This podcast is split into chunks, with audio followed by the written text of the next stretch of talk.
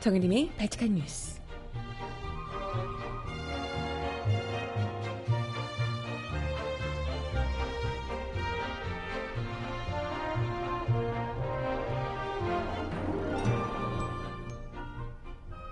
여러분 안녕하세요. 발칙한 뉴스 정혜림입니다.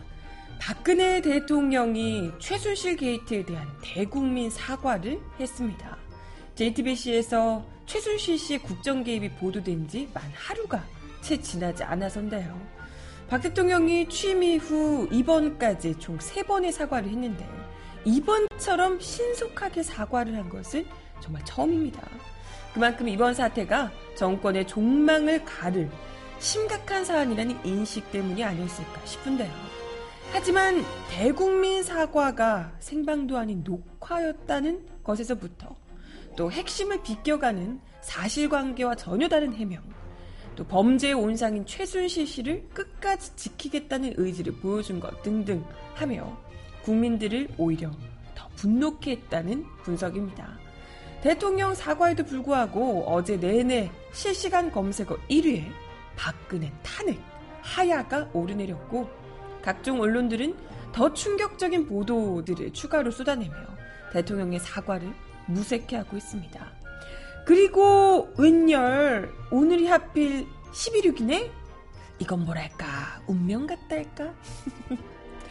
아무래도 박근혜 대통령께서 친구분 최순실 씨 손 꼭 잡고 같이 내려가셔야 될 것 같아요. 음, 그죠? 음악 듣고 와서 오늘 이야기 함께 봅니다. 첫 곡, 코로나가 부르는 너의 손 잡고 듣고 옵니다. 순실언니 손꼭 잡고 내려가시라고. 신청곡 있으신 분 주세요. 음악 듣고 올게요.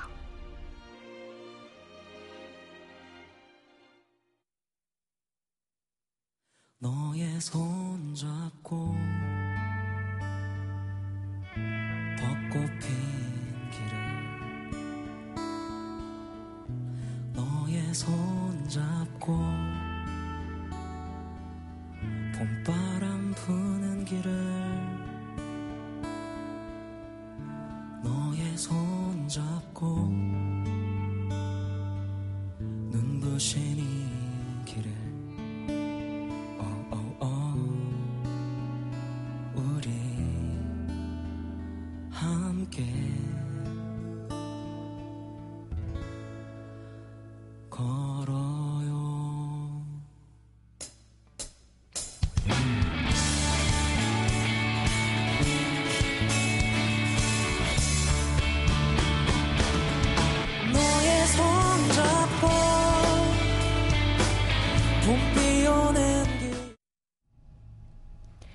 네, 첫 번째 곡으로 너의 손잡고 코로나 밴드가 부르는 노래를 듣고 오셨습니다.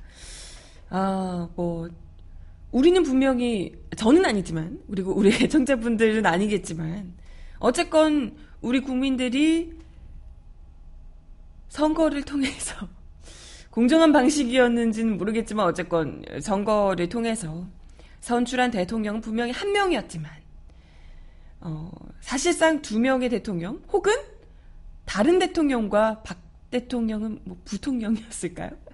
네.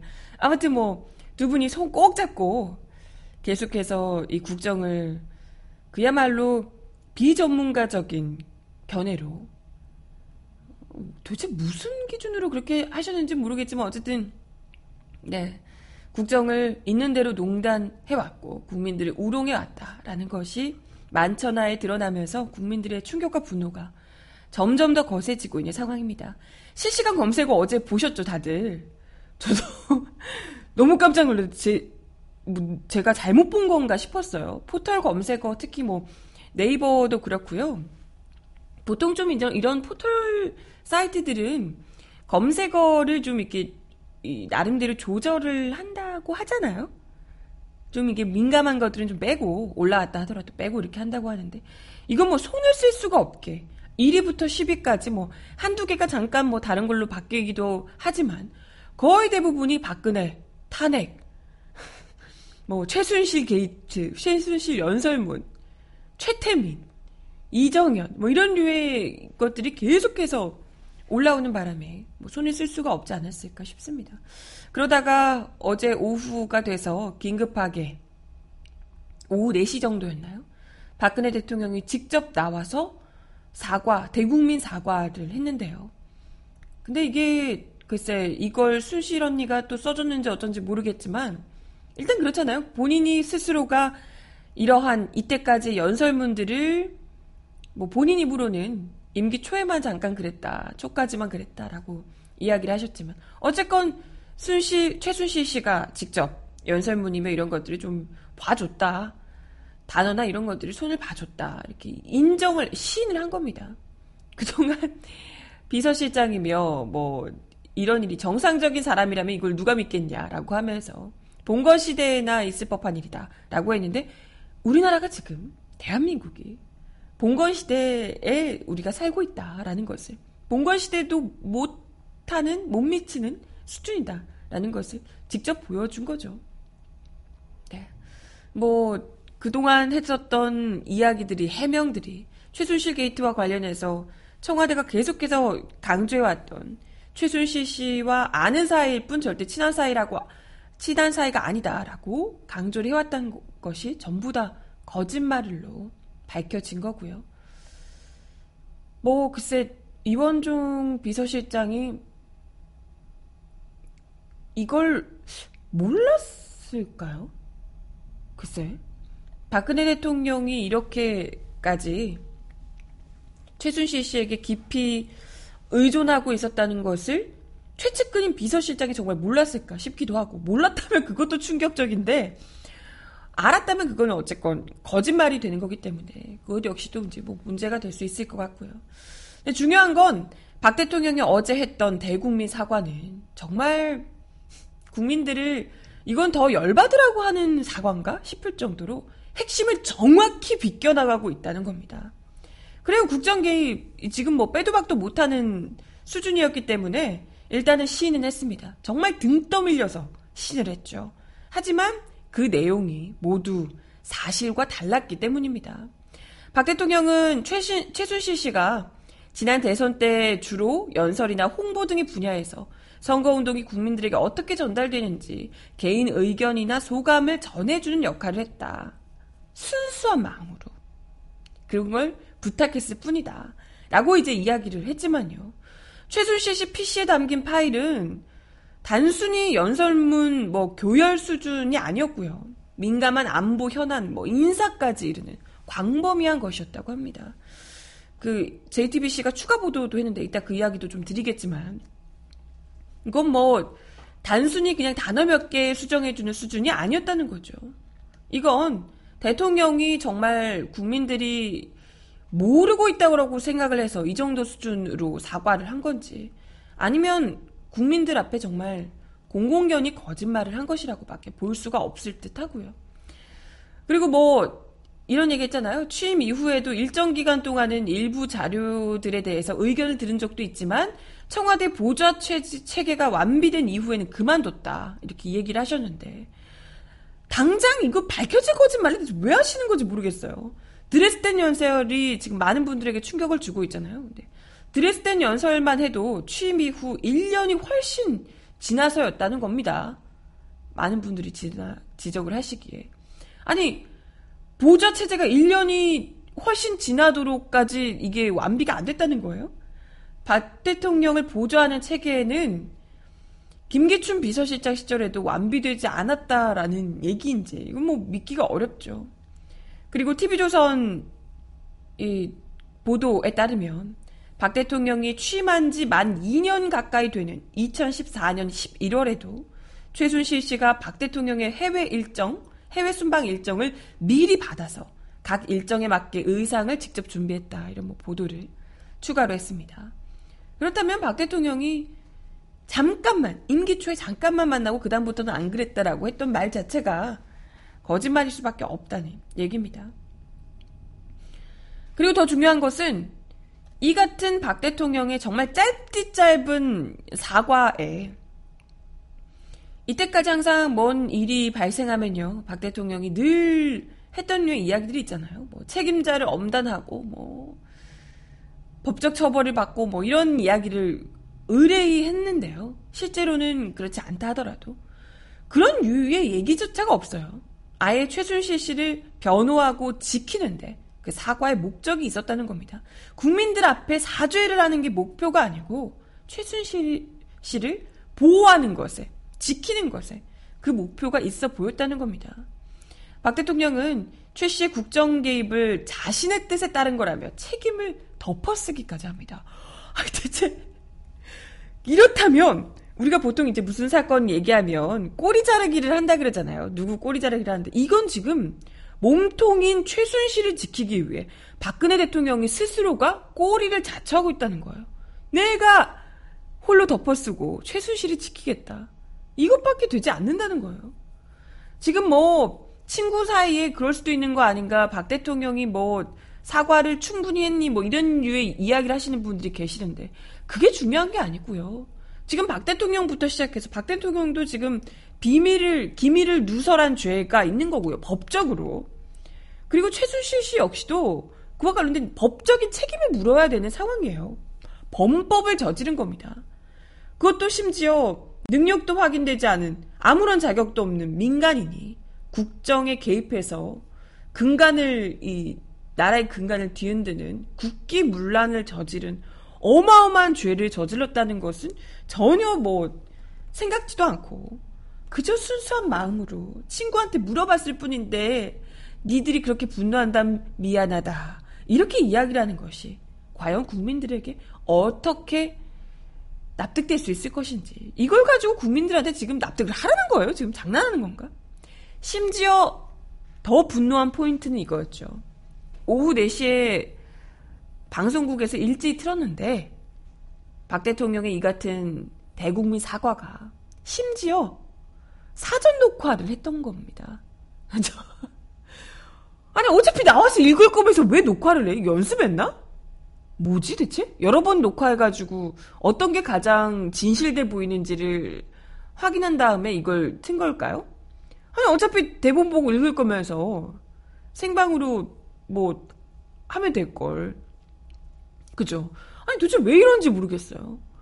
그것도 심지어 한 90초 정도밖에 안 됩니다. 아 길긴 하면 말이 나네요. 길어도 어이없지만 대국민 사과를 누가 사전 녹화를 해가지고 90초면 그냥 외워서 해도 돼요. 그렇잖아요. 그건 박근혜 대통령에게 너무 어려운 얘기인가? 순실 언니가 써준 걸로 하기 너무 어려운가? 아무튼 90초간 준비한 원고만 읽고 그것도 기자회견장 찾아서 90초 정도 준비된 원고 읽고 기자들의 질문도 받지 않고 곧바로 퇴장해 버립니다. 근데 청와대가 바로 앞서서 기자들에게 오후 4시에 엠바고를 걸고요. 그 이전에 기자회견을 한다는 사실 자체도 보도하지 못하도록 통제를 했다는 겁니다. 대체 뭘까요? 왜 이러는 걸까요? 이게 국민들에게 사과를 하는 걸로 받아들여지길 바란다면, 제대로 사죄하는 의미를 담고 있다면, 이렇게는 못하겠죠. 당연히 박 대통령의 그 사과 내용도 내용인데, 이런 태도에서도 당연히 진정성을 의심받을 수밖에 없는 행태고요. MBC 앵커 출신 신경민 더불어민주당 의원은 질문 없는 사과 회견 처음 본다. 녹화 사과는 정말 첨단적이다. 창조적이죠, 창조적. 수십 개 의혹 중 딱 하나만 집어서 해명하고 그것도 모자란 해명을 하는 건 정말 창조적이다. 언론이 이런 회견 형식을 받아들여서는 안 된다. 선거가 많겠지만 이런 대통령을 갖기는 어려울 거다라고 이제 지적을 하기도 했습니다. 진짜 이건 사태의 심각성을 제대로 모르는 녹화 사과라니 정말 어, 이 상황을 너무 제대로 파악하고 있지 못하신 게 아닐까 이런 생각이 듭니다. 아무튼 뭐 그 사과 내용에서도 그렇고 방식에서도 그렇고 너무나 국민들을 오히려 더 분노케 하면서 밤새 어제도 저 밤 저도 밤 늦게까지 올라오는 기사들 검색어들 많이 봤는데요. 계속해서 박근혜 탄핵 가야가 쏟아졌습니다. 이건 정말 국가적 수치다. 대한민국 국민이라는 게 이렇게 부끄럽게 대통령이 만들 수 있냐. 이런 이야기들이 정말 많았습니다. 이제 정말 임계점에 도달한 것 아닌가 이런 생각이 들었고요. 대통령의 사과뿐만이 아니라 사과 이후에 더 마치 보란 듯이. 추가 보도들도 TV조선, TV조선이 막 특종 경쟁하며 아까 잠깐 이야기 드리기도 했지만 JTBC에게만 내버려둘 수 없다 생각을 했는지 아니면 이제 이미 넘어지는 정권을 다리 걸어서 자기도 한몫하면서 새로운 보수 정권을 어, 자기가 만들어 보겠다 이런 생각을 하는 것인지 추가 보도들을 쏟아내고 있는데요. 아, 일단 음악 듣고 와서요. 최순실 게이트와 관련해서 박근혜 대통령의 사과에 대해서는 이제 여기까지 얘기하고요. 추가로 제기된 의혹들 그리고 최순실 게이트에 가려졌던 내막이 서서히 드러나고 있는데 그 이야기를 좀 드려보도록 하겠습니다. 네, 이승환의 노래 기다린 날도 지워진 날도 듣고 올게요.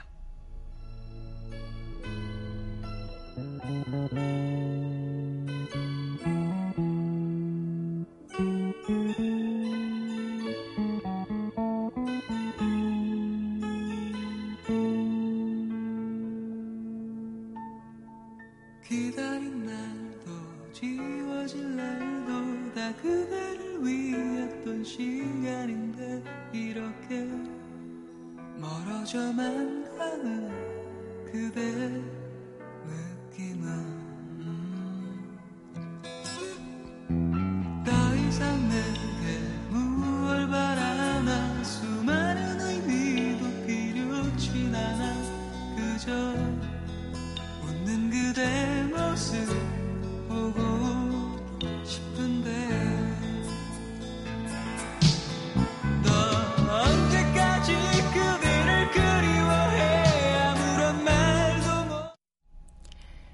이승환 씨의 노래 기다린 날도 지워진 날도 듣고 오셨고요.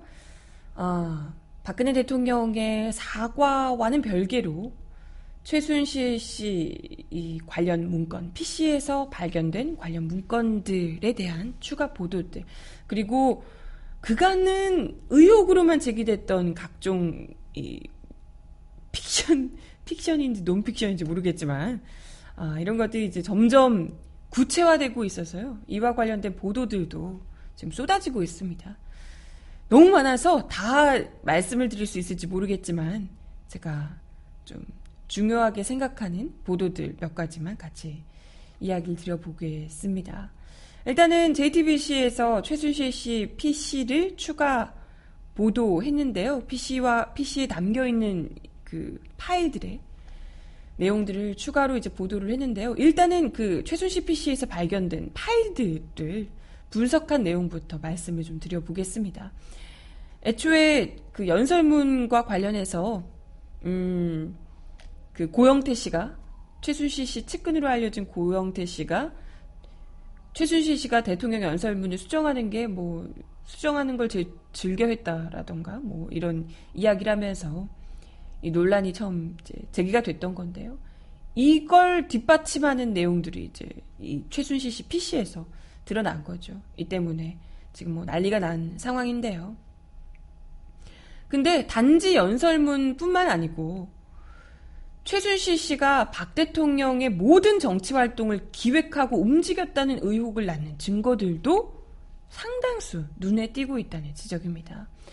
최 씨 PC의 그 파일명들 있잖아요. 파일명들을 살펴보면 13 2013년 7월 28일 휴가 이런 사진 파일이 있어요. 제목이에요. 이 파일 속 날짜를 보면 2013년에 박근혜 대통령이 그 저도에서 여름 휴가를 보냈던 시기와 일치한다는 거예요. 여름 휴가 사진 파일이 여기 있는 거예요. 그 기억하시죠? 그 바닥에다가 뭐 이렇게 작대기로 뭐 쓰고 있는 그 사진. 근데 이 날짜가 굉장히 의미심장한 건데요. 박 대통령이 페이스북에 이 같은 여름 휴가 사진을 올린 날짜가 7월 30일이래요. 당시 언론조차도 다들 박근혜 대통령의 페이스북을 보고 나서야 휴가 사진을 보도했거든요. 그러니까 다들 30일 이후에 대통령이 그 사진을 올리고 난 다음에 사진 관련해서 기사도 쓰고 이게 다 알려졌다는 거예요.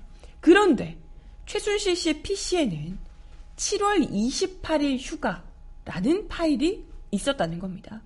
즉, 페이스북까지도, 페이스북에 올리는 파일까지도 박 대통령의 그 올라가는 사진 내용들까지도 어쩌면 최순실 씨가 직접 관여했다는 의혹이 생길 수밖에 없는 거죠. 그리고 최순실 씨 PC에 또 세- 생소한 제목의 파일이 있는데요. 오방낭, 오방낭. 이게 뭘까요? 오방낭. 좀 이상한 단어인데, 이게 건강과 복을 기원하는 부적 같은 걸 넣었던 주머니를 뜻하는 단어라고 합니다. 오방낭. 특이하죠? 근데, 여러분들 기억하시겠지만, 박근혜 대통령이 취임식이 끝난 후에 광화문 광장에서 희망 복주머니라는 행사를 가진 바 있습니다. 이 희망 복주머니의 다른 말이 바로 오방낭이라고 하네요. 소름. 이런 최순실 씨 PC에 오방낭이라는 파일이 있다는 것 자체가 박 대통령의 취임식 행사에도 최순실 씨가 영향을 끼친 것 아니겠느냐 이런 의구심을 들게 하는 거죠. 이뿐만이 아니고요. 또 다른 파일 중에 나만의 우표 사진 교체 박근혜 취임 기념 나만의 우표 이런 파일이 있어요. 또 우표 시안, 우표 제안 1, 우표 제안 4 이런 파일들이 있습니다. 이건 뭘까요? 박근혜 대통령 기념 우표에 사용되는 사진까지도 최순실 씨가 직접 선정했다는 의혹이 제기되는 겁니다. 시안도 있고 제안도 있고 파일이 다, 각기 따로 있어요. 구체적으로 이걸 직접 개입해서 최순실 씨가 다 선정했다는 거예요. 이거 다 사실 보좌진들이 하는 일이잖아요. 청와대에서 비서관들이 하고 보좌진들이 하는 역할입니다. 근데 이걸 왜 최순실 씨가 직접 했다는 걸까요? 이뿐만이 아니고요. 박근혜 대통령이 취임하고 가장 논란이 됐던 부분이 바로 패션이죠. 옷을 뭐 박근혜 대통령이 몇백 벌이 새 옷만 그 거의 2년 동안 124번 입었다. 뭐 이런 이제 이야기들이 있었죠. 그래서 뭐 참 진짜 부끄럽지만 패션 외교, 패션 정치 이런 얼마나 볼 게 없었으면 패션으로 정치하냐 이런 이야기까지 나올 정도로 어쨌건 패션이 정말 화려하셨는데요. 그런데 최순실 씨가 박근혜 대통령 취임식 한복까지 제기됐다는 주장도 옷들을 다 챙겼더라 이런 주장이 지금 제기되고 있죠. 그래서 뭐 TV조선에서도 그런 논란을 제기하기도 했었는데요. 실제로 최 씨의 PC에 옷 1-1, 옷 1, 뭐 이런 파일이 있어요.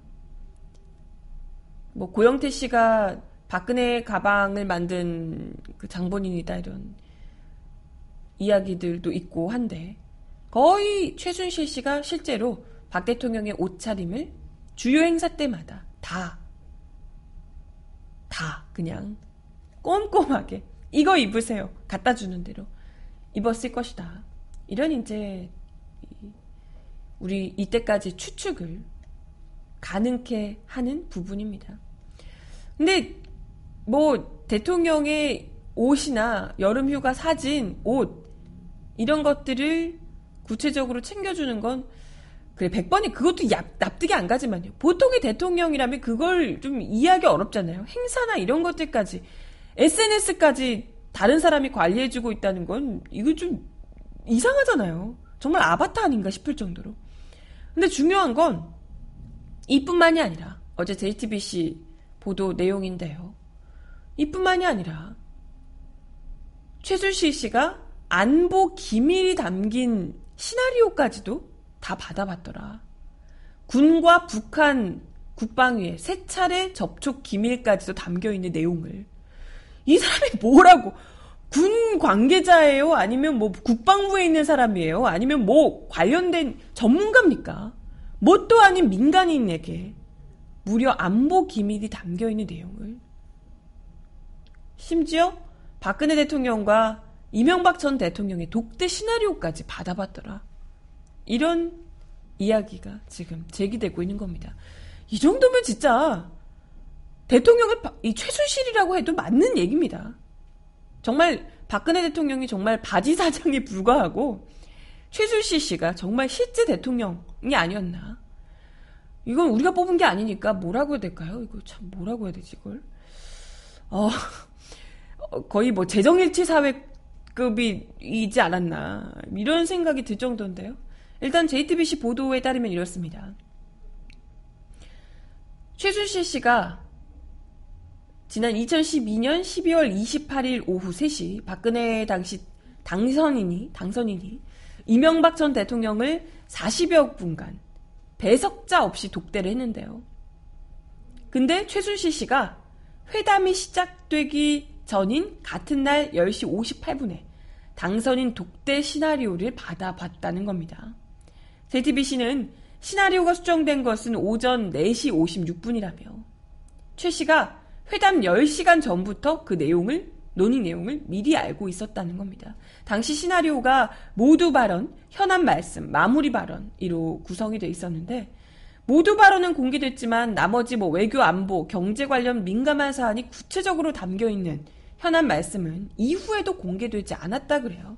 그런데 최준시 씨가 받아봤던 현안 말씀에는 국채 발행에 소극적이었던 이명박 전 대통령에게 박근혜 대통령이 박근혜 당시 그 당선인이 국채 발행을 촉구하는 질문 뭐 이런 것들이 담겨 있었다고 하고요. 그리고 외교 안보 분야에서 박 당선인이 할 질문이 적혀 있고 남북 간에 어떤 접촉이 있었는지에 대한 것도 포함되어 있었다는 겁니다.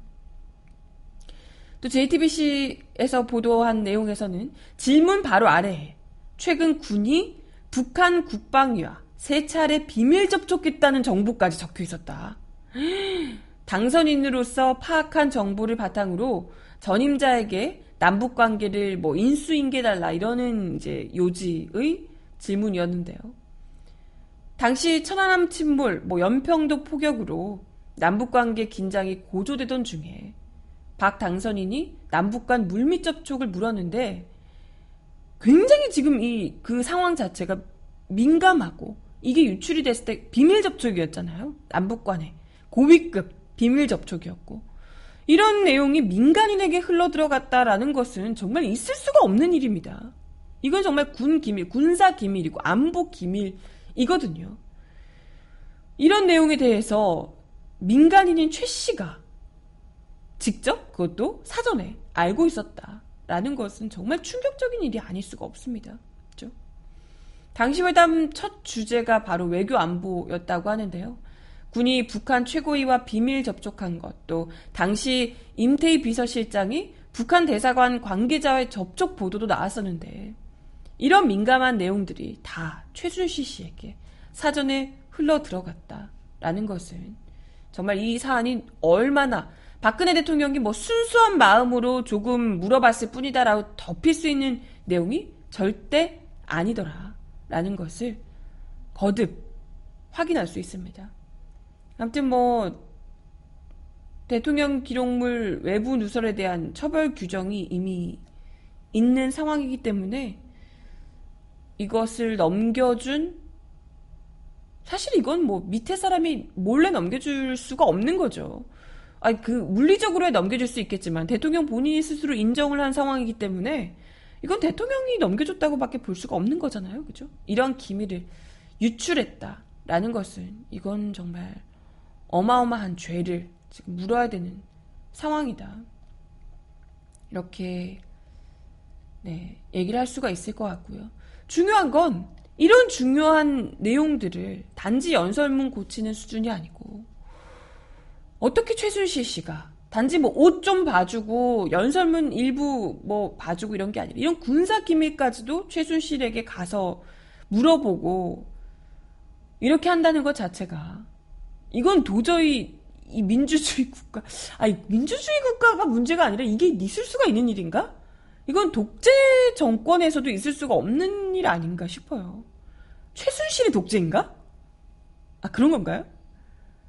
거의 뭐 그런 상황이 아닌가 싶을 정도로 한겨레 단독 보도에 이런 이야기가 나와 있습니다. 이걸 보고도 많은 분들이 굉장히 분노하셨고 충격을 금치 못해 하셨는데요.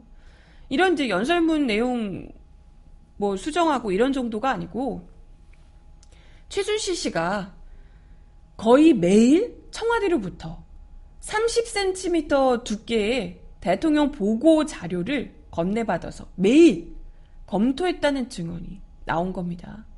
최 씨가 이 자료를 가지고 국정 전반을 논의하는 비선 모임까지 운영을 했다는 거예요.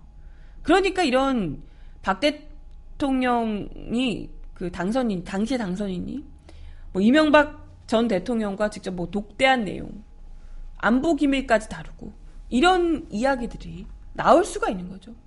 근데 이제 대통령이 그땐 당선인이었다 치고 대통령이 돼서까지도 이런 내용을 거의 매일 보고서를 이만큼 대통령에게 올라가는 보고서를 대신 받아서 국정 전반을 직접 논의하는 비선 모임을 운영했다는 거예요.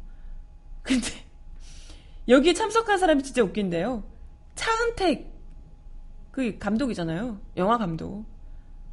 무슨 뮤직비디오 하고 막 이러는 감독 차은택 감독 이 사람이 뭔데 국정 전반을 논의합니까? 심지어 운동선수 출신이 고영태 씨가 같이 참석을 했다는 거예요. 최순실은 대체 뭐길래 최순실 씨가 국정 전반을 논의하며 여기에 무슨 뭐 영화 찍고 이런 감독은 대체 뭐길래 국정 전반을 왜 논의하며 운동선수도 뭔데 국정 전반을 왜 왜 논의를 하는 걸까요? 왜 대체? 이런 진술은 최 씨와 가까웠던 이성한 전 미르재단 사무총장이 9월 7일부터 9월 25일까지 모두 4차례에 걸쳐 한겨레와의 인터뷰에서 일관되게 말했던 내용이라고 합니다. 이성한 전 사무총장은 이 인터뷰에서 최 씨가 주로 자신의 논현동 사무실에서 각계 다양한 전문가들이 만나서 이 사람이 뭔데 각계 전문가들을 만나 만나서 대통령의 향후 스케줄, 국가적 정책 사안을 자기가 논의를 했다는 거예요. 최순실이. 실질적인 이 사람이 대통령이었다는 얘기죠.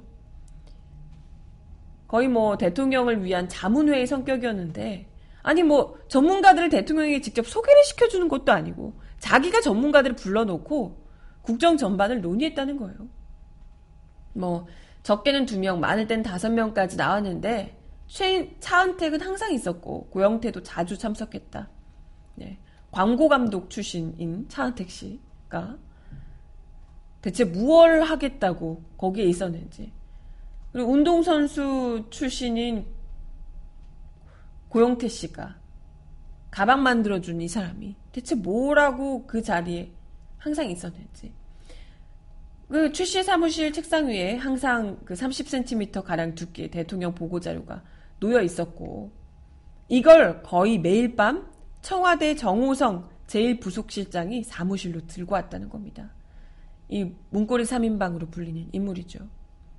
근데 최순실 씨가 모임에서 별다른 설명도 없이 이 자료를 던져주고 읽어보게 하고 이건 이렇게 하고 저건 저렇게 하라고 지시를 내렸다는 겁니다. 그 말을 듣고 미래재단 이런 그 다른 사람들이 사업 계획서를 작성해서 올리면 그게 나중에 토시 하나 바뀌지 않고 그대로 청와대 문건이 돼서 거꾸로 우리에게 전달됐다라는 겁니다.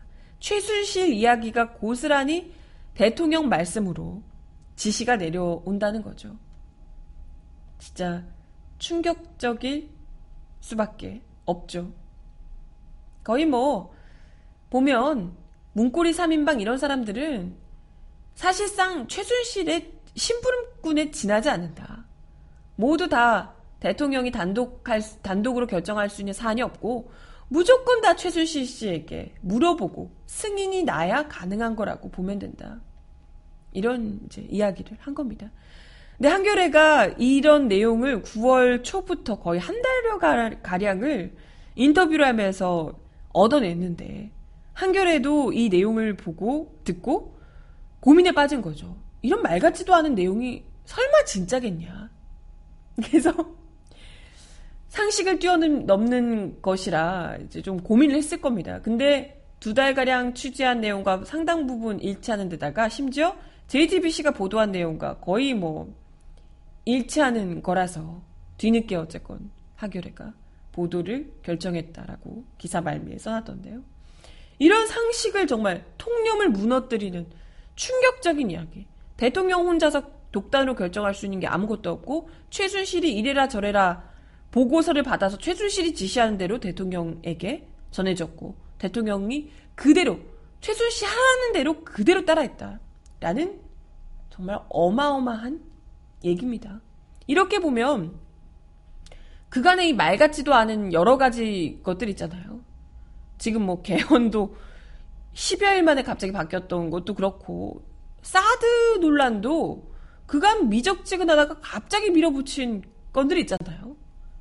그리고 지금 뭐 논란이 되고 있는 하, 이건 좀 의문스러운데요. 소름 돋지만 그 7시간의 행방 독일과 서울이 시차가 8시간이더라. 7시간 동안 최순실 씨가 잠들어 있어서 독일에서 어떻게 해야 될지 보고를 못 받은 거 아니냐. 이런 의혹까지 심지어 제기되고 있는 겁니다. 저도 너무 무섭죠. 대통령이 아무것도 혼자서 할 수 있는 게 없었다. 지시를 받지 않으면 아무것도 못 하고 있다. 지금 청와대가 멘붕에 빠진 것도 더 이상 최순실 씨의 최순실 씨가 제 코가 석자니까 지금 뭘 어떻게 해주지가 해주지 못하는 거죠. 이런 거 아니냐 이런 얘기까지 지금 나오고 있는 겁니다. 정말 충격적이죠. 진성 진정한 실세는 역시 8명의 선녀들. 그러니까 그 이제 여러 보도들 이것저것 종합해 보면 박근혜 대통령이 전적으로 믿고 의지한 사람이 최순실 씨밖에 없었고 이 약간 그런 거라고 해요. 이제 박근혜 대통령이 최순실 씨를 거의 그러니까 뭐 최순실 씨가 거의 좀 무당에 가까운 좀 신기 있는 이런 인물로 이제 받아들여졌다는 이 분석들이 좀 나오고 있어요. 그래서 옷이나 뭐 단어 하나 이런 것들도 이런 걸 입어야 운에 좋다. 뭐 당신의 운에 좋다. 이런 이제 일종의 말 같지도 않은 조언을 박근혜 대통령이 거의 뭐 맹신하다시피 해왔고 이때까지 뭐 정치를 하면서 계속해서 그 사람 말을 듣고 자기가 잘 됐다고 생각을 하기 때문에 모든 것을 다 최순실 씨가 시키는 대로 해왔다는 거예요. 그 믿음이 그냥 이 사람이 전문가라서가 아니라 일종의 거의 무당 같은 수준의 그러니까 종교적인 수준의 신뢰였다. 라는 겁니다. 근데 이런 무슨 아 차라리 예전에 십상시나 이런 인물들은 차라리 공무원이기라도 했지. 이건 무슨 무당말 듣고 나라의 국정 전반을 다 오락가락 한 거잖아요. 대통령은 실질적으로 바지사장 수준이었고.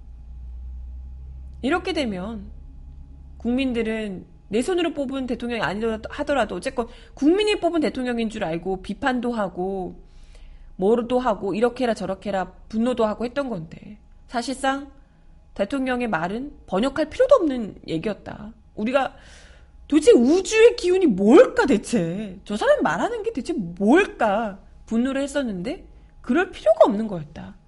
그렇게 그 연설문 나와서 버벅버벅 했던 이유가 다 있는 거죠. 시키는 대로 읽으니까 말이 입에 안 붙을 수밖에 없겠죠. 아무튼 뭐 우리가 뽑은 국민이 뽑은 대통령도 아니고 정말 무당에 가까운 사람에게, 민간인에게, 비전문가에게 우리가 지배를 당하고 있었더라. 지난 거의 4년간. 이건 뭐 진짜 도저히 국민들이 수치스러워서 견딜 수 없는 수준이더라. 그 주변에 있는 사람들 대체 뭘 해서 이 말 같지도 않은 장단에 박근혜 대통령이 이런 정말 어마어마한 맹신을 그대로 봐주고 넘겼을까? 그 누구도 정말 충직한 조언을 해줄 사람이 없었던 걸까요? 충격적일 수밖에 없습니다. 그렇죠? 그래서 이제 대한민국이 알고 보니 제정일치 사회였더라.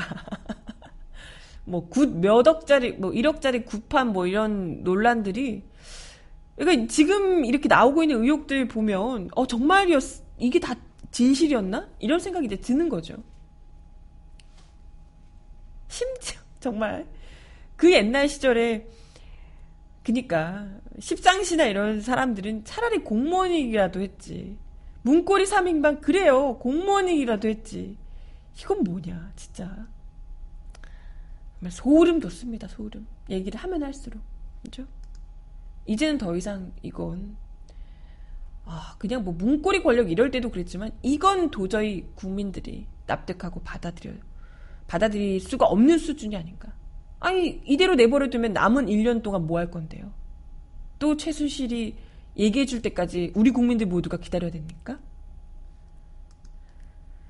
네, 음악 하나 더 듣고 이야기 넘어가 보겠습니다. 브라운 아이드 걸스의 노래 My Style 신청하셨는데요. 듣고 올게요.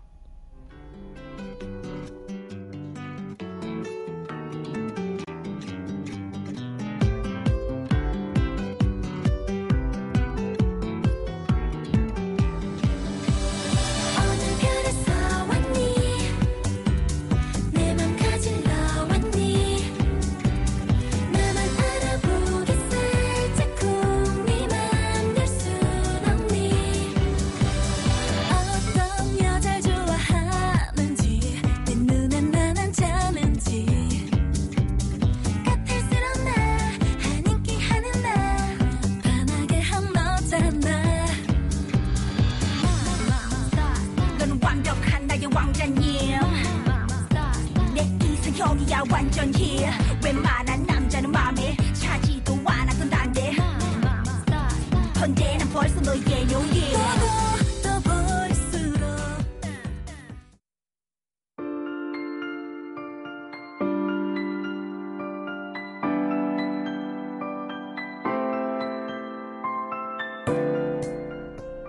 세상 속 가장 필요한 목소리를 전합니다.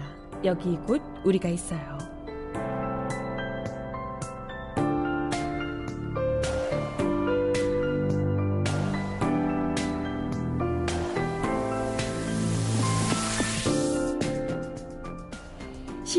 한 달여간 이어진 경찰의 백남기 농민 부검 강제 집행 시도를 어제 막아냈습니다. 백남기 투쟁본부는 강제 집행을 막아준 시민들에게 감사함을 전하며 검경의 영장 재청구 시도를 중단해 줄 것을 촉구했습니다. 영장 집행 기간이 어제 자정부로 끝남에 따라 검경의 영장 재신청 여부에 관심이 집중되고 있는데요. 서울 종로경찰서는 어제 오후 6시께 브리핑을 통해 백농민 영장 강제 집행을 위해 배치한 경력을 철수시키겠다고 밝혔습니다. 유족의 완강한 부검 반대 입장, 또 야간 집행으로 인한 안전사고 등 불상사가 우려돼 강제 집행을 하지 않겠다는 게 경찰 관계자의 설명입니다. 어제 강제 집행했으면 그야말로 어, 끝났겠죠. 이날 경찰은 서울대병원 인근에 경력 천여 명을 배치하고 부검 집행을 준비했었습니다.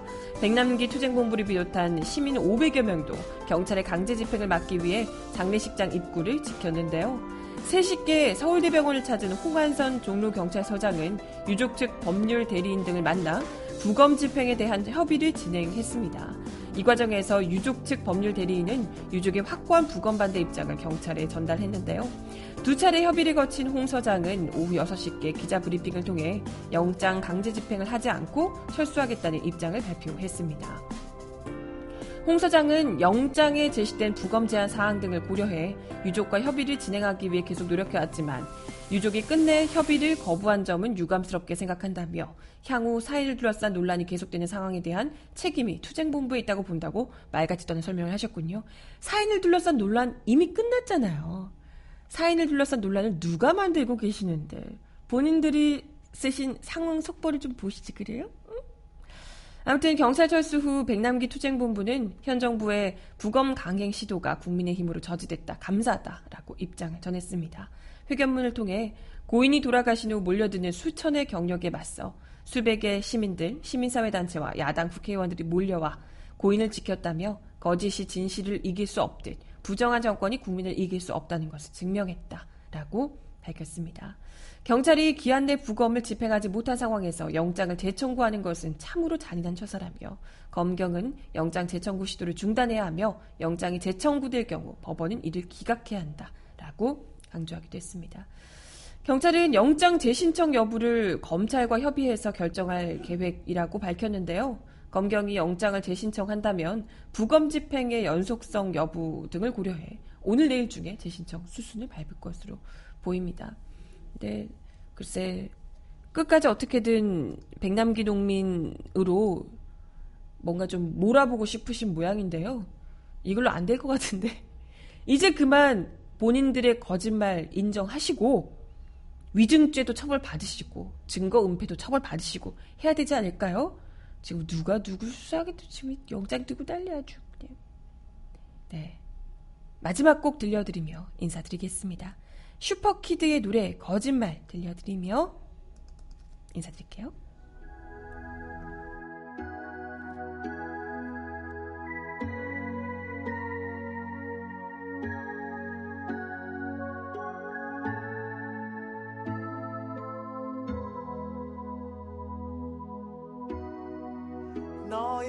곁에 있을게 힘들고 지칠 땐 항상 네 곁에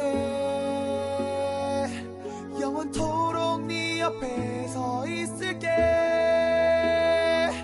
누구보다 소중한 건 너이기에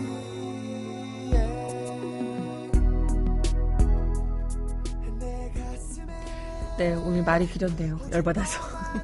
오늘도 발칙한 뉴스 함께 해주셔서 감사하고요. 저는 내일 10시에 다시 오겠습니다. 여러분, 흥분을 좀 가라앉히시고, 저부터. 네, 좋은 하루 보내시고, 저 내일 다시 올게요. 여러분, 내일 만나요. 안녕. 거짓말